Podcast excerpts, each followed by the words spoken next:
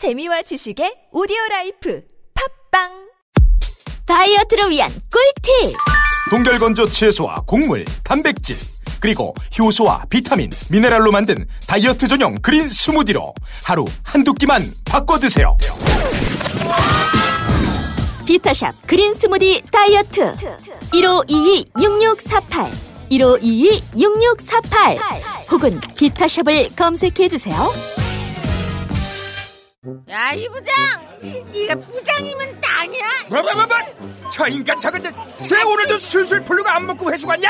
내일도 신체 상태로 출근하겠구만! 아! 아유! 고려생활건강 술술 풀리고 음주전 한포가 당신을 지켜드립니다. 특허받은 천연 유래 성분 숙취 해소제 술술 풀리고를 은하계 최저가로 딴지마켓에서 만나보세요. 한글도 남보다 빨리 깨치고 참 똑똑했는데 갈수록 실력이 뒤처지는 것 같아 걱정이에요. 혹시 초등학교 교과서 본 적 있어요? 어려운 어휘가 너무 많아요. 학교에서는 어휘 개념을 하나하나 설명해 줄 시간이 정말 부족하잖아요. 그럼 어떡하죠? 내 아이의 어휘만큼은 내가 책임져야죠. 어휘 공부의 정성.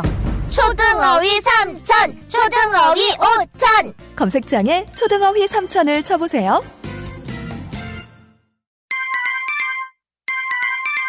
자려고 누웠는데 저스툰, 지루한 지하철에 저스툰. 자려고 누웠는데 지루한 지하철에 클래스가 타는 재미 저스툰. 클래스가 타는 재미 저스툰. 웹툰 웹소설은 저스툰. 클래스가 타는 재미 저스툰.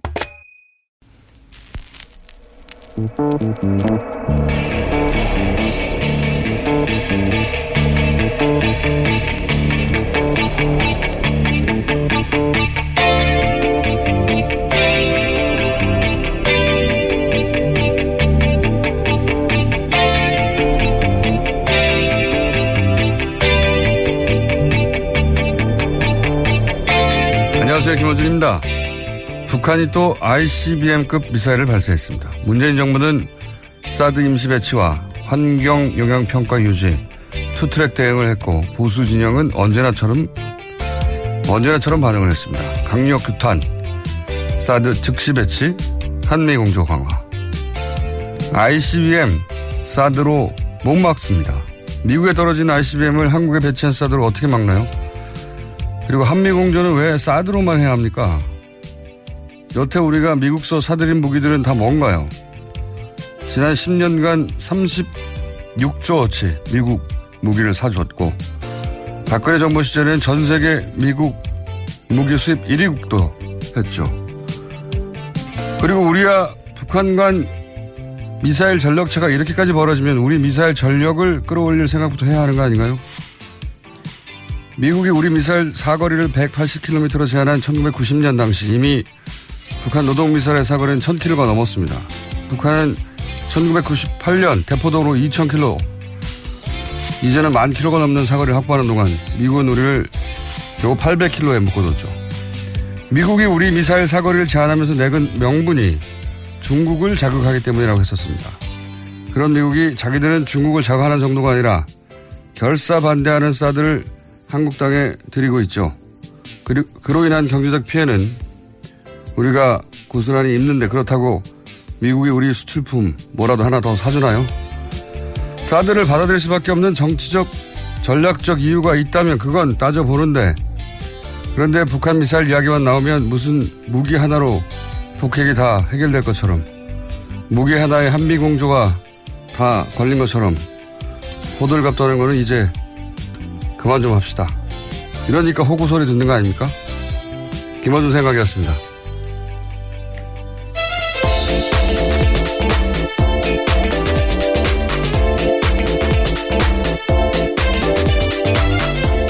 시사인의 김은지입니다. 자, 또다시 월요일이 돌아왔어요? 네네. 월요일이 되면 기운이 나십니까? 아니면 또 월요일이구나 생각이 드십니까? 뭐 대부분이 월요병을 겪지 않겠습니까? 네, 그래요? 네, 굉장히 힘이 없으신데요. 힘이 있어요. 자, 아, 또 북한 미사일 지금 일곱 번째인가요? 여덟 번째인가요? 예, 미사일 이렇게 많이 쏜다는 얘기는 미국이 정권도 바뀌었고 예. 어떻게 나오는지 보겠고 우리 힘을 보여주겠다는 거겠죠. 북한 입장에서는. 자, 어, 관련 뉴스가 많죠. 예, 전해주십시오. 네, 북한은 지난 이십팔 일 오후 열한 시 사십일 분 자강도 무평리 일대에서 화성 십팔 형 미사일을 발사했습니다. 그런 다음 조선중앙통신을 통해서 최대 정점 고도 삼천칠백이십사 점 구 킬로미터로 직선거리 구백구십팔 킬로미터를 사십칠 분간 십이 초 비행했다라고 밝혔습니다. 그런 다음 또 김정은 북한 노동당 위원장은 이번 미사일 발사 뒤 이 정도면 미국이 우리를 건드리면 무사할 수 없다는 걸 이해했을 것이다 라고 말했다고도 합니다. 북한의 목적은 이제 체제 보정이죠. 예. 핵 보유량으로 따지면 자꾸 말씀드리지만 미국의 핵 잠수함 한 대에 있는 핵무기가 북한 전체 핵무기보다 많아요. 예.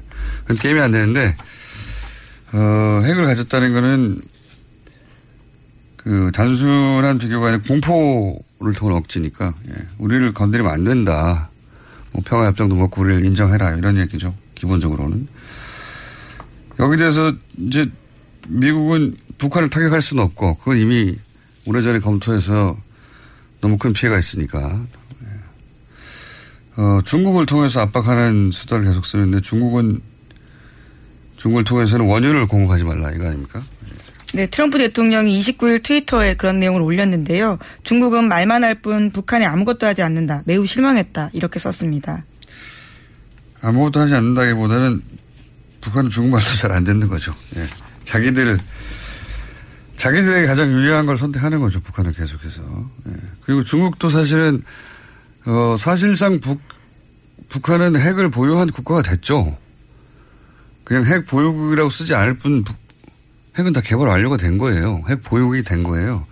핵 보유국이 되는 게 이 동아시아에서 미국의 힘을 어, 견제하는데 약화시키는 데도 유리하다고 판단하는 거라고 봐요. 예. 그걸로, 어, 뭐랄까요. 중국만 위협하지 않는다면. 뭐 그런 복잡한, 어, 힘겨루기 와중인 것 같습니다. 자. 여기에 대해서 청와대는 어떻게 반응했습니까? 네, 북한이 미사일 도발을 한 지 한 시간여 지난 뒤에 바로 문재인 대통령이 국가안전보장회의, 그러니까 엔에스씨 전체회의 긴급 소집했습니다. 그런 다음 청와대 고위 관계자 반응이 나왔는데요. 북한의 도발을 참을 수 있는 한계선인 레드라인의 임계치에 온 것 같다라는 겁니다. 또 문재인 대통령은 엔에스씨에서 사드 발사대 사 기의 임시 배치를 지시했습니다. 환경영향 평가는 뭐 그대로 하겠다는. 예. 원래는 환경영향 평가를 하고 나서 어, 최종 결정을 하겠다였는데 최종 결정을 하겠다는 건 뭐 유지하는데 일단 나머지 사 기는 임시 배치를 해두겠다 뭐 이런 얘기죠. 예. 북한이 여기에 대해서 어, 두려워할 리가 있나요? 그런데 할 수 있는 게 없는 거예요. 예. 남한의 미사일 능력이라는 게 어, 북한에 비하면 상대가 안 되기 때문에 우리 기술력이 떨어져서 그런 게 아, 아니란 말이죠. 그 얘기는 저는 미사일 얘기만 나오면 에, 특히 보수 진영에서는 그럼 우리 미사일 능력도 올리자 이 얘기를 나와야 되거든요. 이 얘기가. 이 얘기가 안 나와요. 오히려 이 미사일 지침 개정 관련된 거는 김대중 정부 때 한번 바꿨고 그다음에 그 얘기 나왔죠. 뉴스. 이 뉴스를 먼저 보고 갈까요? 네. 예. 그래서 문재인 대통령이 이번에 또 그 내용도 이야기했는데요. 한미 정상회담에서 논의했던 한미 미사일 지침 개정 협상을 즉시 개시할 수 있도록 협의하라고 지시했다고 합니다.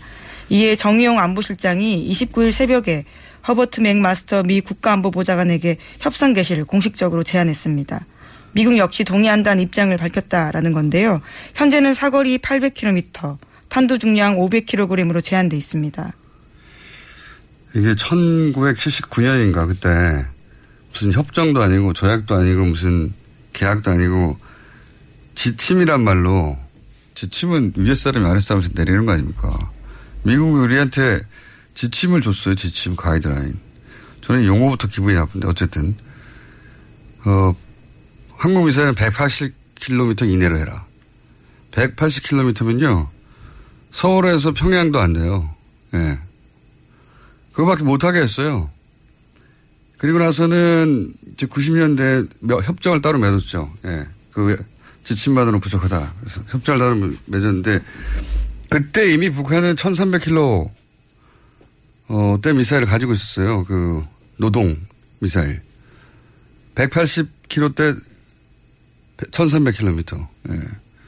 그리고 구십 년대 이미 이천오백여 육백 정도 대포동 한참 이름을 날렸죠. 대포동의 이름 때문에. 그 한미 미사일의 그 기술 격차, 어, 전력 격차는 이미 오래된 겁니다. 예. 굉장히 오래된 것이고 우리는 그동안 기술력이 없어서가 아니라 못하게 하니까 못한 거예요. 예, 제한 때문이었죠. 네. 지금과 같은. 미국이 못하게 하니까 그러면서 풀어줄 때는 재밌는 게 김대중 정부 때나 또는 노무현 정부 때도 전시작전 통제권 환수 합의하면서 우리가 이제 해야 되니까 미사일, 미사일 사거리 늘려야 된다. 이 얘기는 기본적으로는 보수가 해야 될 이야기인데 진보 정권에서 나왔어요. 항상. 근데 김대중 정부 때 삼백 킬로미터 늘렸거든요. 당시 근데 삼백 킬로미터를 올려준 이유가 그때 미국이 팔아야 되는 미사일이 에이, 에이테킴슨가 하는 미사일이 있어요. 탄도미사일. 걔가 사거리가 삼백 킬로미터였어요. 그래서 그거 팔려고 사거리를 반경해준다는 얘기가 그때도 있었습니다. 그러니까 이 미사일 사거리가 떨어지고 그 능력치가 떨어지니까 항상 미국에 의존할 수밖에 없죠. 미국 무기를 항상 사줘야 되고. 아, 참네. 이번에 이제 어쨌든 저렇게 북한이 미사일 능력을 갖추고 계속 앞서가니까, 예. 우리 미사일 사거리 혹은 뭐 중량을 예, 늘리는. 탄도 중량. 예. 중량을 늘리려면 미국하고 얘기를 해야 돼요. 예, 미국하고. 자, 저는 이게 기분이 나쁩니다, 항상. 어, 이런 얘기를 해야 된다고 봅니다, 실, 현실적으로는. 사드, 사드하고 북핵하고 상관이 없다니까요. 자꾸 보수 진영에서는 사드를 들여오면 북한 미사일을 막을 수 있는 것처럼 다 혹은 뭐 아이씨비엠도 해결될 것처럼 할 얘기가 없어 그렇거든요. 달리. 그리고 사드가 들어와야지 한미공조가 강화된다니. 다른 무기 뭡니까? 전 세계에서 제일 많이 수입하는데. 수많은 무기가 있는데 무슨 사드 하나 가지고 한미공조를 얘기해요. 이건 미국이 원하는 얘기죠. 네. 자. 답답합니다. 맨날 북핵 얘기 나오고 미사일 얘기 나오면 사드 배치하라. 사드 배치하지 말아라. 환경영향 평가하지 말아라. 빨리 배치하라. 북한 미사일이 두 대입니까? 네 대예요. 천 대가 넘는데. 그럼 어떻게 해요? 사드 몇 대로 미사일을 잡기도 힘들지만 잡았다고 칩시다. 나머지 천 대는 어떡하냐고요. 그럼 사드를 천 개를 배치하나요? 한 개 배치해도 지금 중국하고 러시아하고 이렇게 난리인데. 사드로 북한을, 해, 북핵을 해결할 수도 없고 미사일을 해결할 수도 없는데 자꾸 사드 얘기만 합니까, 맨날. 답답하네요. 자, 이 얘기는 전문가하고 저희가 아무래도 이번 주 몇 번 다뤄야 될 것 같고 다음 뉴스 넘어가죠. 네, 지난주 금요일 박근혜 전 대통령 재판이 있었습니다. 그런데 박근혜 전 대통령이 재판을 마치자마자 병원을 찾았습니다. 몇 주 전 발가락을 문지방에 찧었다가 생긴 염증 때문에 발등까지 불어올랐다라는 이유 때문인데요. 박 전 대통령은 네 번째 발가락에 엠아르아이 촬영을 하고 세 시간 동안 정밀검사 마치고 구치소로 돌아갔습니다. 구치소 관계자는 신경이나 뼈에 문제가 있는지 정밀검사를 하러 외부 진료를 허가했다면서 더위도 심해져서 염증이 붙고 평소에 잠도 잘 못 잘 정도다라고 설명했습니다. 이 소위 구치소 관계자의 말들은 매체에 따라 바뀌어요. 예, 이게 티비조선처럼, 어, 보수 매체는 항상 건강이 이상하다거나 이런 얘기가 나오고, 예. 또, 또 좀 있으면은 건강 이상설이 있으면 무슨 소리냐. 건강에 아무 이상 없다면 구치소 관계자 얘기가 나오고. 구치소 관계자들끼리 서로 얘기가 항상 달라요. 정반대 이야기. 구치소가 제가 보기에는 잠실 체육관 정도로 넓거나 서로 아주 사이가 나쁘거나 구치소 관계자가 한 사람을 수백 명을 보거나, 예. 아니면 만들어낼 말이거나요. 예. 건강의 상설은 항상. 근데 이제 엠아르아이 촬영 결과가 곧 나올 테니까요. 어떤지는. 공개하진 않겠죠. 예. 근데 네 번째 발가락이 이렇게 찧었다고 염증이 생겨서 소염제 먹으면 되는 거 아닙니까? 염증이 생겼다고 엠아르아이 찍는 경우도 있는지 저는 의사가 아니어서 모르겠으니까. 어, 방송을 듣는 의료계에 계신 분들이 있다면 좀 알려주십시오. 자, 문자로, 카톡으로. 다음 뉴스는요? 네, 또 지난주 금요일 이재용 삼성전자 부회장 재판도 있었습니다. 문재인 대통령의 재계 총수 간담회를 둘러싸고 이재용 부회장 쪽과 특검이 재판 중에 설전을 벌였는데요. 이 부회장 쪽은 특검 논리대로라면 문재인 대통령의 총수 간담회도 다 부정 청탁을 받고 있는 거다라고 말했습니다. 그러자 특검 쪽에서는 이번 간담회는 국민에게 공개적으로 알리고 진행된 반면에 박근혜 전 대통령의 독대는 안가에서 비밀리에 이뤄졌다라면서 차이점을 지적했습니다. 논란이 커지자 이재용 부회장 쪽 변호인단은요, 즉흥적으로 한 실언이었다라면서 사과했습니다. 이재용 부회장 변호인단 측의 나름의 대담한 논리죠. 대담한 논리. 굉장히. 어, 저는 이건 삼성 측에서 어, 변호인 측에 연락을 했을 거라고 봅니다. 네, 그렇다라고 알려져 있습니다. 미쳤냐고. 미전실이 난리가 났다라는 네, 후문이 있습니다. 지금. 아니, 대통령이 취임 초기에 예, 재계 인사들하고 공개적으로 간담회 하는데 그거하고 지금 최순실 국정농단을 갖다 붙인 거잖아요. 대담한 논리긴 한데 변호인단은 몰랐던 거예요. 자기 논리에 빠져서. 어, 이 이야기를 들은 삼성 측에서 연락이 갔겠죠. 예. 미친 거 아니냐고. 그래서 결국 사과까지 하게 된 거죠. 예, 난리가 났겠죠. 어, 변호인단은 이거 말고도 굉장히 요즘 표현으로 신박한 논리를 많이 펼쳤어요. 그때 또 있지 않습니까? 관련뉴스가. 네. 같은 재판에서요. 변호인단이 최순실 씨의 딸 정유라 씨에 대한 승마 지원이 박근혜 전 대통령의 요구가 아니라 최순실 씨의 강압에 따른 결정이었다라는 주장을 했습니다. 그러니까 박근혜 전 대통령의 요청으로 지원한 게 아니기 때문에 뇌물공여 혐의가 성립하지 않는다라는 논리입니다. 굉장히 희한한 종류의 제가 보기에는 자백이에요. 왜냐하면 최순실 씨는 본인 주장에 의하면, 그리고 사실 신상정보상으로도 공개적인 임대업자 본인도 그렇게 얘기하고 아주머니잖아요.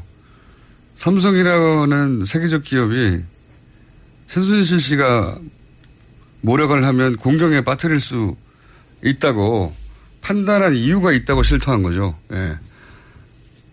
보통 그냥 조그만 빌딩 임대업자가 삼성 보고 뭐라고 한다고 삼성이 어이구 그러면서 몇백억 줍니까? 네, 강압을 느끼기에 쉽지 않은 대상이죠. 쉽지 않은 게 아니라, 네. 박살을 내죠. 근데, 최순실에게는 박근혜라는 백이 있다는 걸 삼성이 알고 있었다는 자백이기도 한 거고, 최순실이 무서워서가 아니라 박근혜 백 때문에 정유라를 지원을 했다는 걸 굉장히 희한한 방식으로 자백한 거예요. 예. 네.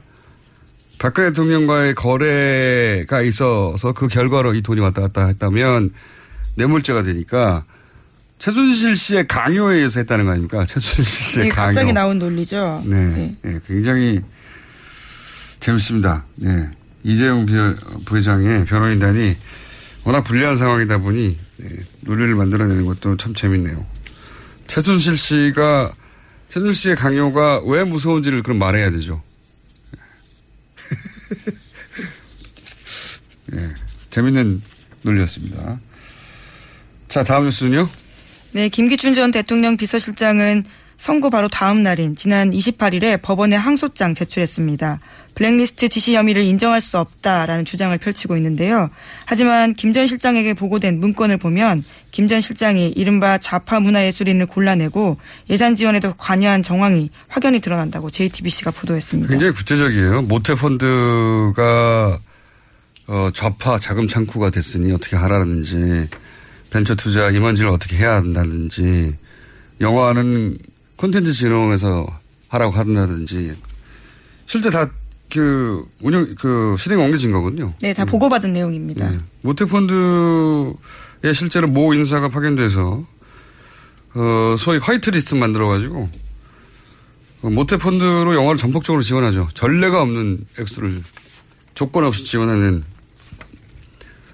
어, 실제로 실행이 옮겨진 사안이고, 항소해도 뭐, 제가 보기엔 형량은 모르겠습니다만, 무혐의가 나오기는 불가능할 것 같다. 지나치게, 지나치게 구체적입니다. 다만, 이제, 조윤선 전 장관에 대해서는 말들이 많죠. 그래서 저희, 죄송합니다. 저희가 잠시 후, 어, 박범계 의원 연결해서, 박범계 의원이 재판부 판결문을 입수해서 분석을 했더라고요. 예, 네, 그래서, 이야기 나눠볼까 합니다. 잠시 후에. 나머지 뉴스 짚어보겠습니다. 네. 예. 블레미스트로 유죄를 선고받은 숙명여대 교수들이 학교에서 징계가 됐습니다. 서울중앙지법은 지난 이십칠일에 김상률 교수에게 징역 일 년 유월의 실형을 선고하고 김 교수를 법정 구속했습니다. 또 김소연 교수는 징역 일 년 유월에 집행유예 이 년을 선고받은 바 있는데요. 이에 따라서 숙명여대가 두 사람을 직위에게서 하기로 의결했다고 밝혔습니다. 알겠습니다. 다음 뉴스는요. 네, 류석춘 자유한국당 혁신위원장이 최근 청년대상 행사에서 일베 활동을 독려하는 발언을 해서 논란에 휩싸였습니다. 류 위원장은 지난 이십팔일에 대학생 청년 간담회에서 젊은 보수의 지지 확보와 관련한 발언 도중에 일베를 하라면서 일베 이용을 독려하는 취지의 발언을 한 것으로 전해졌습니다. 아, 이분은 참 기량이 대단하네요. 예. 일베를 하라. 네, 또 뿐만 아니라요. 일부 온라인 커뮤니티에서 커뮤니티에서 노인을 비하하기 위해 쓰이는 비속어인 틀딱이라는 표현이 있거든요. 예. 그것들을 또 썼다라고 합니다. 다른 정당은 굉장히 반가워하겠어요. 유석준 위원장이 이렇게 계속 기량을 발휘해 주니까.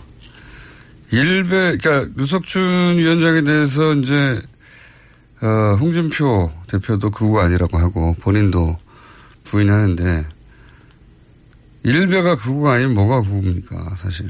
일베의 모델은 제트캐라고 아시는지 모르겠는데. 일본. 예, 일본의 제일, 제일 특권을 용, 용납하지 않는 시민이든가 뭐 이런 말도 안 되는 모임이 있어요. 어, 그러니까 제일교포. 네, 혐한단체죠. 예, 제일교포라고 하는 적을 하나 설정하고 실제로는 극우 활동을 하는 거죠. 그, 어, 제트캐의 그 뭐라, 뭡니까. 캐치프레이즈 혹은 뭐 이념.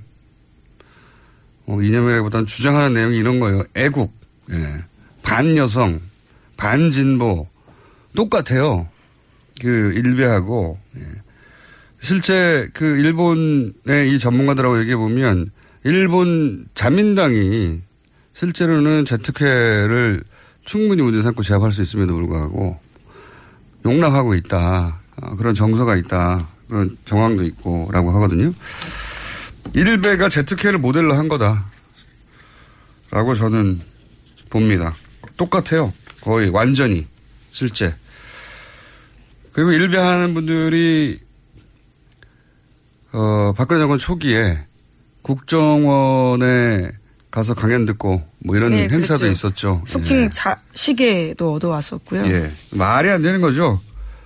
예, 국가정보기관이 대놓고 이런 제트캐를 모델로 하는 매우 의심스러운 커뮤니티를 불러서 관계를 맺고 어쨌든 그런 일베를 하라고 그러면서 일베에서 사용되는 용어들도 사용하는 거 아닙니까? 자져본다는 얘기죠. 예. 네. 굉장히 노인층을 비하하는 말이기 때문에 쉽게 쓸 수 없는 말인데요. 정치인으로서는 참 예, 정치인은 그렇네요. 아니지만 예, 본인이 학자인데 예. 근데 혁신위원장이기 때문에요. 가지는 자리의 무게감이 분명히 있습니다. 하도 유저라고 봐야죠. 이런 용어를 다 안다는 건. 본인 스스로. 대단합니다. 이분의 활약상이. 일배를 하라고. 보통 정치, 정치인들은 일배까지 하라고 말을 못한단 말이죠. 그렇죠. 웬만한 예. 그거 정치인도요. 일배를 하라. 훌륭한 분입니다. 자, 어, 시간이 거의 다 됐기 때문에 제목 한두 개 정도 네. 정리해 주세요. 예. 대한민국 어버이연합 사무실 이전하는 활동하고 있다고 합니다. 어제 경향신문 기자들이 가서 만났는데요. 이사 준비가 한창이었습니다. 그 자리에서 만난 추선희 사무총장이 정부 지원이 끊긴 뒤 돈이 없으니까 활동 접자는 얘기 나왔지만 끝까지 하기로 했다라는 겁니다. 참 재밌는 게 원래 지난 보수 정권 때는 이 어버이연합에 대해서 정부 지원 받는 거 아니냐. 라고 공세를 취하면 항상 하는 말이 무슨 소리냐. 우리는 정부 지원 안 받는다. 우리는 돈 객출해가지고 하는 그렇죠. 거라면서 막 예, 통장, 막, 예, 통장 뿌리고 그런 보도하는 언론사 앞에 가서 막 항의하고 막 난리가 났었거든요. 우린 돈 한 푼도 안 받는다고. 지금 이제 정부 지원이 끊긴 뒤 돈이 없으니까 활동을 접자.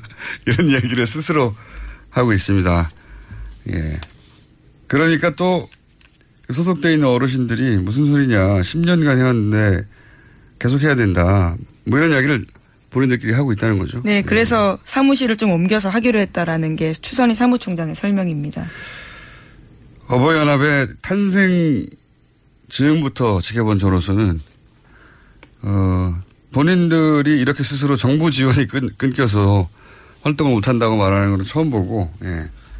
처음에 이제 다음에 카페로 시작했거든요. 예. 물론 뭐 다음 카페는 껍데기고 실제로는 처음부터 정부 사이드에서 그 정부 누군지는 모르겠으나, 예. 누군지는 알 것도 같습니다만 거기서 만들어냈다라고 하는 얘기인데 초반 한 일 년 반 이 년은 카페 그 오프라인에 모인 사람이 백 명이면 최소한 카페에 백 명을 활동해야 되잖아요. 그렇죠. 카페 오프라인에 백 명, 이백 명이 모이는데 카페에는 회원이 열 명이고 막 그랬어요. 처음에는. 처음부터 저는 맨 처음부터 봤기 때문에 처음부터 거기서 모아서 자발적으로 생긴 게 아니었어요. 도대체 저 사람들은 어디서 왔을까? 카페에는 사람들이 없는데 글 쓰는 사람이 한 명, 두 명 뭐. 조회수 오 뭐 이랬거든요. 네, 어버이연합 같은 경우에도 관제 데모 지시한 의혹 받고요. 검찰에 고발된 상태입니다. 그런데 아직까지 사법 처리 방향 나오지 않고 있다고 합니다. 알겠습니다. 지금 삼십 초 정도 더 있다고 하나요? 아마 박범계 의원이 연기를 금방 안 되나 봅니다. 하나 정도 더 하죠. 예. 네, 백악관에서 청, 미국 백악관에서요. 연결됐다고 하는데 예, 그냥 예. 하죠. 예. 예, 미국 백악관에서 권력 투쟁이 한참이라고 합니다. 그래서 프리버스 비서실장이 경질됐다라는 소식이 있습니다. 아, 이거요. 예, 우리나라로 치면 비서실장하고 청와대 홍보수석하고 싸운 거죠. 예.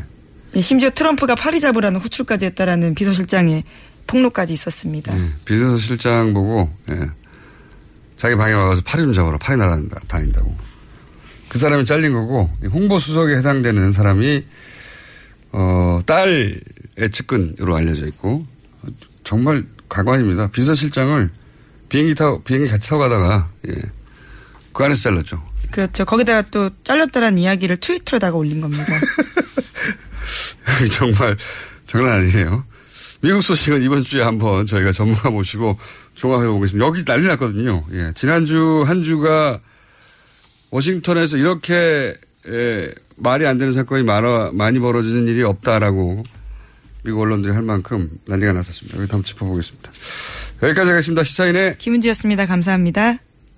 골반 잡자 바로 잡자 바디로직 허리 통증 바로 잡자 바디로직 이천십칠 년 쿨 썸머 바디로직 라이트 출시 통기성이 좋아 땀 걱정 없이 한여름에도 쾌적하게 입은 듯 안 입은 듯 가벼움의 신축성은 그대로 자세가 좋아지는 골반교정 타이즈 바디로직 검색창에 골반교정 바디로직 라이트 아무것도 묻지도 따지지도 않고 가입하셨다고요? 보험은 너무 어려워요. 걱정 마십시오. 마이보험 체크가 도와드립니다. 일팔공공 칠구일칠 마이보험 체크로 지금 전화주세요. 일팔공공 칠구일칠 이미 가입한 보험이나 신규 보험도 가장 좋은 조건을 체크해서 찾아드립니다. 인터넷 한글 주소 마이보험 닷 컴 또는 카카오톡에서 아이디 검색 마이보험을 친구 추가하여 상담하실 수 있습니다. 모닝똥? 제겐 사치였죠. 내가 토끼인지 토끼똥이 나인지 내가 변을 본 것인지 변을 당한 것인지 나는 바나나이고 싶다. 간혹 구렁이이고도 싶다. 미궁 대장사랑!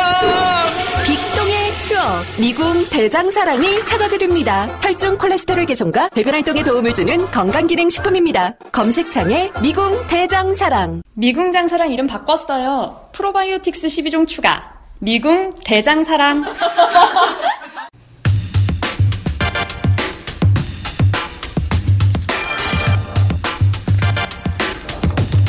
블랙리스트 일 심 판결에 대해서 논란이 많습니다. 네, 더불어민주당 박범계 최고위원 연결해서 이 판결문 좀 자세히 분석해 보겠습니다. 안녕하십니까? 네, 반갑습니다. 네, 어, 판사 출신이시니까 더더욱 관심이 많으셨을 것 같은데 이 판결문이 이상하다고 어, 말씀하셨는데 이게 어떻게 이상합니까? 전문가로 볼 때? 네, 판결문을 좀 입수를 해서 정독을 좀 해보니까요. 예. 일단 그 이번 판결의 그 기초가 되는 헌법적 원리에 대해서 어, 재판부가 좀 외면한 측면이 있고, 예를 들어서 뭐 헌법에는 우리나라를 문화국가 원리로 표방하고 있습니다. 또 평등권의 문제라든지 법치, 법치주의, 또 민주적 기본질서, 이런 일반적으로 헌법 교과서에 나오는 법리들을 다소 왜곡하거나 좀 외면한 측면이 있고, 또 하나는 박근혜 전 대통령에 대한 판단과 김기춘 등 다른 유죄가 선고를 한 다른 피고인들에 대한 판단이 좀 모순되는 측면이 있는 음. 거 아닌가라는 그런 생각을 하게 됐습니다. 좀 구체적으로 말씀해 주시죠. 예를 들어서 판결문 내용이 이런 게 있는데, 네. 지금 말씀하신 이, 이 판결문 내용은 이러이러한 부분을 어기고 있다라든가, 좀 구체적으로 말씀해 주시면요.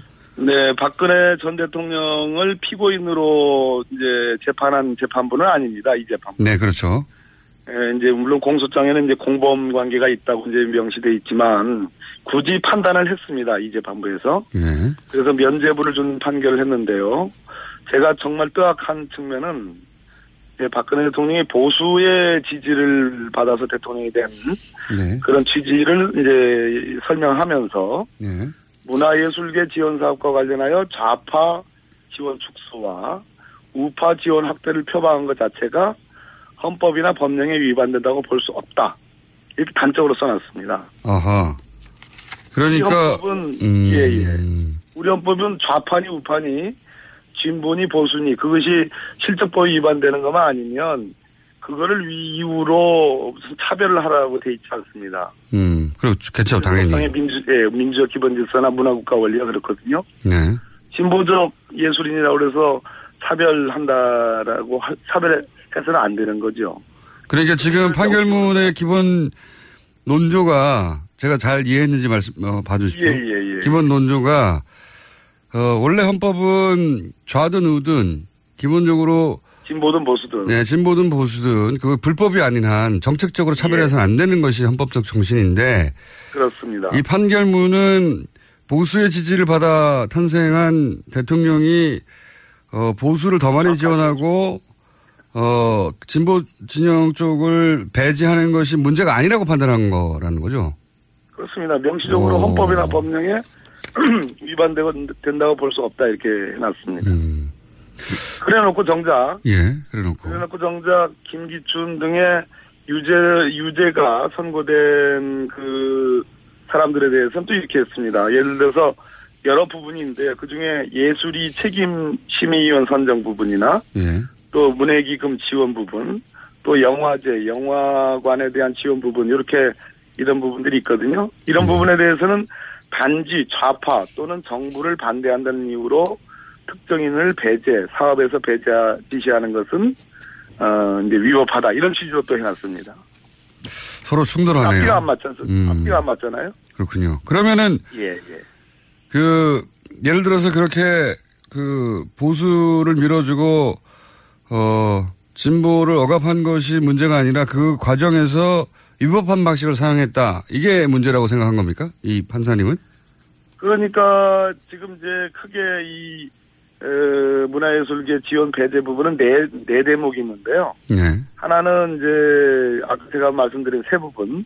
예술위의 책임심의위원 선정에서 차별을 합니다. 예. 요 한 부분이 있고, 예. 문예기금 지원에서 차별하는 부분이 있고, 영화제 지원 또는 영화관 지원에 차별하는 부분이 있고, 세종도서 선정과 관련된 차별, 요 네 가지 부분이 있는데, 세종도서 선정 부분은 철저하게 절차 위반 측면을 부각시키고요. 네. 나머지 세 부분은 아까 박근혜 전 대통령에 대한 판단과 다르게 좌파라는 이유로 또는 정부를 반대한다는 이유로 차별해서는 차별했기 때문에 위법하다. 음, 앞뒤가 분명히 안 맞네요. 그 자체적으로도 조금 모순되는 측면이 있고 박근혜 전 대통령이 썼던 논리하고도 좀 배치되는. 음. 그래서 좀 판결이 좀 우왕좌왕하는 거 아닌가. 좀 뭐 대단히 미안한 말씀입니다만은 그런 측면을 예 말씀드리는 겁니다. 네, 알겠습니다. 그, 그 대목은 이해했고요.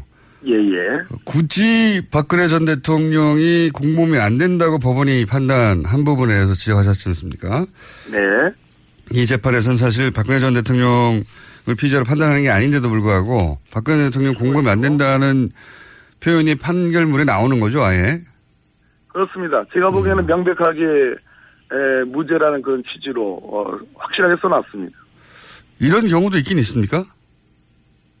물론 이제 그 소위 이제 공소 공, 공소장의 공범으로 어, 열거가 돼 있지만 당해 재판부의 당해 피고인은 아니에요. 당해 네. 재판부에 지금 재판이 진행 중에 있지 않습니까? 그러니까요. 그런 측면에서 뭐 공범 여부를 뭐, 뭐 판단하지 않는다. 왜냐하면 다른 재판부에서 지금 재판하고 있으니까. 그러니까요. 그렇게 하는 것이 대체로 일반적이지 않을까 하는 음. 모르겠습니다. 제가 현직에 있을 때하고 시간이 많이 흘렸으니까 요즘에 관행이 달라, 달라졌는지는 음. 모르겠으나 굳이 뭐 몇 장, 몇 장을 들여서 어, 열거를 판단을 해놨는데 그 판단을 해놓은 근거도 네. 제가 보기에는 어, 맞지 않다. 심지어 박근혜 전 대통령이 대수비라고 있지 않습니까? 네. 그 대통령 수석비서관 회의가 소위 박근혜 대통령 시절에서 불렸던 그 약칭인데요. 대수비에서 그 문화예술계 지원 배제 지시를 하는 것도 인정을 합니다. 이 재판부는. 그리고 그것과 관련된 보고를 받은 것도 인정을 합니다. 지시에 보고받은 거를 다 네. 인정을 하는데 공범이 안 된다고. 아까 말씀드렸듯이 보수주의를 표방했고 그런 지지를 받아서 대통령이 된 사람이 좌파는 좀 제약하고 우파는 지원하는 이런 것은 헌법과 법령에 위반되지 않는다라고 어 저는 깜짝 놀랐습니다. 정말 앞뒤가 안 맞네요. 예. 네. 상식적인 수준에서도. 어, 그리고 또 이상한 점도 그 박근혜 전 대통령을 네. 언급한 부분 그렇게 길게 언급했다면 지금 말씀하신 논리적으로 정합이 되지 않는다는 말씀 말고 또 다른 이상한 점도 있습니까? 그렇습니다. 그 다른 피고인들 예를 들어서 김기춘이나 조윤선 또 김종덕, 김상률 이런 사람들은 언제부터 언제까지 장관, 뭐 비서실장 또는 수석으로 근무한 사람으로서 이렇게 해가지고 명확하게 그 신분의 변화를 설명을 해놨습니다. 그런데 네. 박근혜 전 대통령에 대해서는 대한민국 십팔 대 대통령으로서 국가 원수 또 정부의 수반으로서 중앙행정기관의 장을 지휘 감독한 사람이라고 해놓고 가로치고 이하 대통령이라 칭한다 해놓고 대통령은 대통령은 대통령이라는 표현이 쓰여 있습니다. 음. 무슨 얘기냐면 지난 헌법과 법률에 의해서 헌법재판소에서 탄핵 소추돼서 탄핵 심판 파면된 그런 신분적 요소는 단 한 마디 언급이 없다. 음. 놀랍지 않습니까? 그러니까 개인적으로 박근혜 전 대통령에 대한 어떤 존경심이 강한 판사분이 아닐까 하는 생각도. 그렇게 말씀하실 줄 알았습니다. 뭐, 아, 그렇게까지 볼 것은 아닌, 아닌데. 그러나, 아무리 법원과 헌법재판소가 다른 기관이라 하더라도 법원이라는 것은 우리 헌법과 법률을 해석하는, 어, 가장 중추적 기관인데. 예. 지난 역사적, 헌법적, 법률적 사실들을 단 한마디도 표기하지 않는다. 그렇군요. 이것은 이상하긴 이상합니다. 이상합니다. 예, 다른 사람들은 다 그렇게 표시가 됐는데, 네. 저한테 저, 이런 얘기를 지적한 사람은 속상하다고 표현했습니다. 알겠습니다. 예. 판사님의 개인적인 정치적 성향이 어떤지는 여기서 따질 일이 아니니까. 그런데 물론입니다. 예, 예. 예. 그런데 이 실제 판결, 이 판결이 실제로 박근혜 전 대통령의 재판에 어떤 종류의 영향을 줄 수 있을까요? 다른 재판부가 아마, 무죄라고 판단한 것에, 한 것이? 예, 저도 역시 서울중앙지방법원에 저도 근무한 사람인데요. 예. 아주 다른 재판부가 아주 월, 원칙과 자기 판단에 철저하지 않으면, 어, 이웃 재판부가 한 재판에 다소 영향을 받습니다. 아, 그렇군요. 예, 그런 측면에서 우려할 대목이라 보고요. 서울중앙지법 이 판결이 나오자마자 또 법원은 부랴부랴 공보관을 통해서 또 해명도 하고 이거는 확실한 유, 그 무죄 면죄부를 준 판결이 아니다라고 또, 어, 또 뭐 이렇게 얼버무리는. 그것도 굉장히 이례적인 거 아닙니까? 굉장히 이례적입니다. 그러니까 재판부가 다른 그 본인이 재판하고 있지 않는 사람에 대해서 판결문을 그렇게 길게 쓴 것도 이례적이고 그리고 나서 그렇습니다. 이제 언론을 통해서 그러면 박근혜 대통령이 블랙리스트 사건에 대해서 무죄란 말이냐라고 이제 어 굉장히 큰 논란이 되자 법원에서 재판부가 낸 판결문에 대해서 그건 아니라고 또 말하는 것도 대단히 이례적인 거 아닙니까? 맞습니다. 이상한 사건이 벌어지긴 했습니다. 굉장히. 그런 그런 사례가 있었나요? 일 심 판결이 났는데 그 판결문에 있는 내용을 가지고 법원이 그 판결문의 내용이 확정된 건 아니라고 그런 적 있습니까? 공보관, 이제 서울중앙지방법원에는 공보관이 있는데요. 예. 공보관들은 그 당해 재판부의 그 판결문에 대해서 좀 보충적으로 그치, 해설을 해주는 경우는 있지만 예, 해설을 해주거나 도와주는 측면에서 공보를 하지 에, 이, 서로 앞뒤가 안 맞는 에, 전 제가 보기에는 그렇습니다. 대체로 지금 이런 이런 비판은 있습니다. 서울중앙지법 형사재판부의 부장판사들이 에, 양승태 대법원장 체제에서 다소 어, 보수화된 거 아니냐라는, 음. 에, 그런 어떤 그, 뭐, 민변을 포함해서 법조계의 그러한 어떤 비판적 시각은 쭉 있어 왔습니다만은, 제가 보기에는 이 판결문은 여러 군데에서 납득이 되지 않은 측면이 있다. 음. 논리적으로라도 일관돼야 되는데, 논리적으로도 충돌하고 있다. 이런 말씀을 하시는 거고. 맞습니다. 그 지적도. 예. 또 한 가지, 어, 제가 이상하다고 생각한 부분은, 김종덕 전 장관에 대해서는 부당한 지시를 했음에도 네. 어, 부당한 줄 알면서도 따랐기 때문에 이제 유죄를 선고한 거 아닙니까? 요약하자면? 그렇습니다. 예. 예. 그러면 장관한테 지시할 사람은 대통령인데요. 네. 그러면 대통령이 부당한 위법한 지시를 했으니까 이 논리대로라면 대통령도 당연히 책임이 있어야 되는 것 같은데 그 논리 안에서는 네. 그렇지 않습니까? 바로 맞습니다. 그러니까 잘했다고 해주십시오. 네, 역시 그러다 보니까 김기춘 비서실장을 수개로 본 겁니다. 좀 표현이 아 그렇군요. 예, 네, 두목으로 본 겁니다. 박근혜 전 대통령을 빼버리고 아까 제가 말씀드렸듯이 그럼에도 불구하고 이 판결문 자체 안에도 예. 박근혜 전 대통령이 청와대 그 수석비서관에 의해서 이 문화예술계 배제지원에 관한 지시를 한 것도 인정하고. 그, 그와 관련된 관계자들의 보고를 받은 것도 인정을 합니다. 근데 거기에 면죄부를 주려 하니까, 아까, 그, 참, 헌법상의 이상한 논리, 음. 뭐, 자기는 보수주의를 표방하는 그런 지지를 받는 대통령이니까 보수를 더 지원하고, 어, 진보를 좀 차별하는, 어? 제약하는, 그런 거는 헌법과 법령이 위반되지 않는데라는, 어, 정말로 그것은 헌법학도들에게 큰 상처를 줄 만한, 그런 설치가 저는 가능했다고 보이죠. 알겠습니다. 자, 조윤선 장관 얘기를 오 분 남았는데 해보자면요. 조윤선 장관의 경우는 그, 그, 그, 뭐라 그럽니까. 어, 너무 이상한 것이 본인 전임 수석, 본인 전임 장관, 그 당시 자기 부하 직원인 비서관, 그리고 부하 직원인 차관 다 유죄예요. 예, 맞습니다. 어떻게 본인만 쏙 빠져나왔는지 너무 이상하거든요. 그 자체로도. 네. 이 조윤선 장관의 무죄에 대해서는 어떻게 바, 뭐 판단하십니까? 아, 일단은 그 제가 보기에는 심리가 충분하지 않은 느낌이 듭니다. 그러니까 대체로 다른 유죄 피고인들에 대해서는 아, 뭐 철저하게 심리를 했지만 네. 아, 일단 다, 제가 한 가지 더 말씀 좀 드릴 게 있는데요. 그, 김기춘 전 비서실장에 대한 징역 삼 년에 대해서도 비판이 많지 않습니까? 네네. 근데 그 부분의 양형 이유, 즉, 형량을 그렇게 적게 준 이유를, 예, 판결문에 써놨는데요. 예. 그러니까 보수주의를 표방한 대통령을 보좌하는 정무직 공무원들로 문화예술계가 지나치게 좌편향되어 있다는 인식에 따라 이를 단기간에 바로잡겠다는 의혹이 지나쳐 범행에 이른 것으로 보인다. 의혹이 지나치지만 않았으면 괜찮다는 얘기네요. 예. 그러니까 이는 특정 개인 등의 사익 추구를 목적으로 국가 권력을 남용하는 다른 국정농단 범행과는 성격이 분명히 다른 것이어서 이를 양형에 참작할 필요가 있다.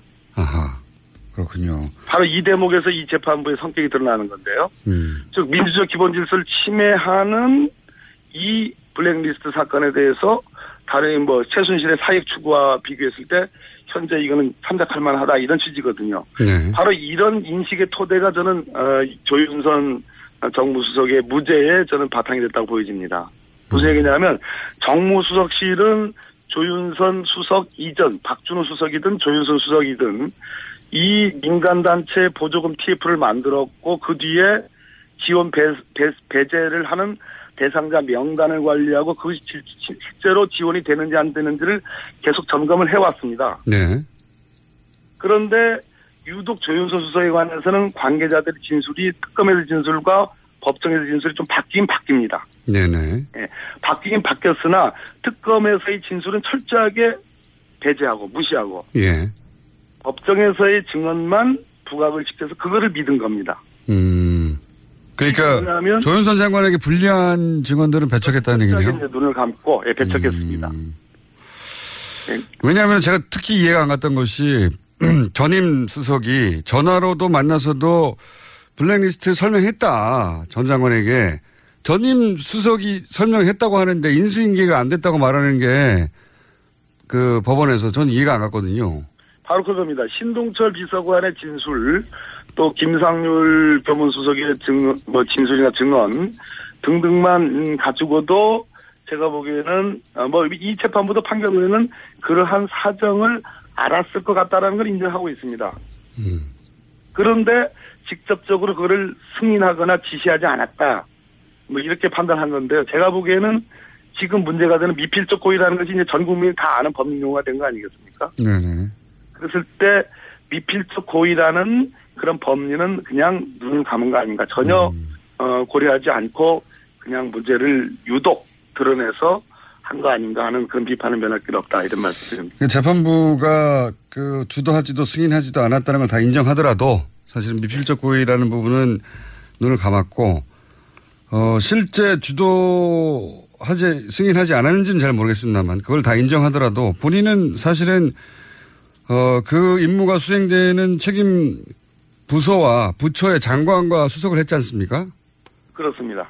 그리고 그, 그, 그 기간 중에도 계속 그런 일이 일어났고요. 네네. 그리고 블랙리스트가 있다는, 있다는 것을 알았다는 것까지는 재판부가 확인했지 않습니까? 확인했습니다. 확인했습니다. 네. 그러면은 불법이 일어나는 거를 묵인 방조하는 것도 있지 않습니까?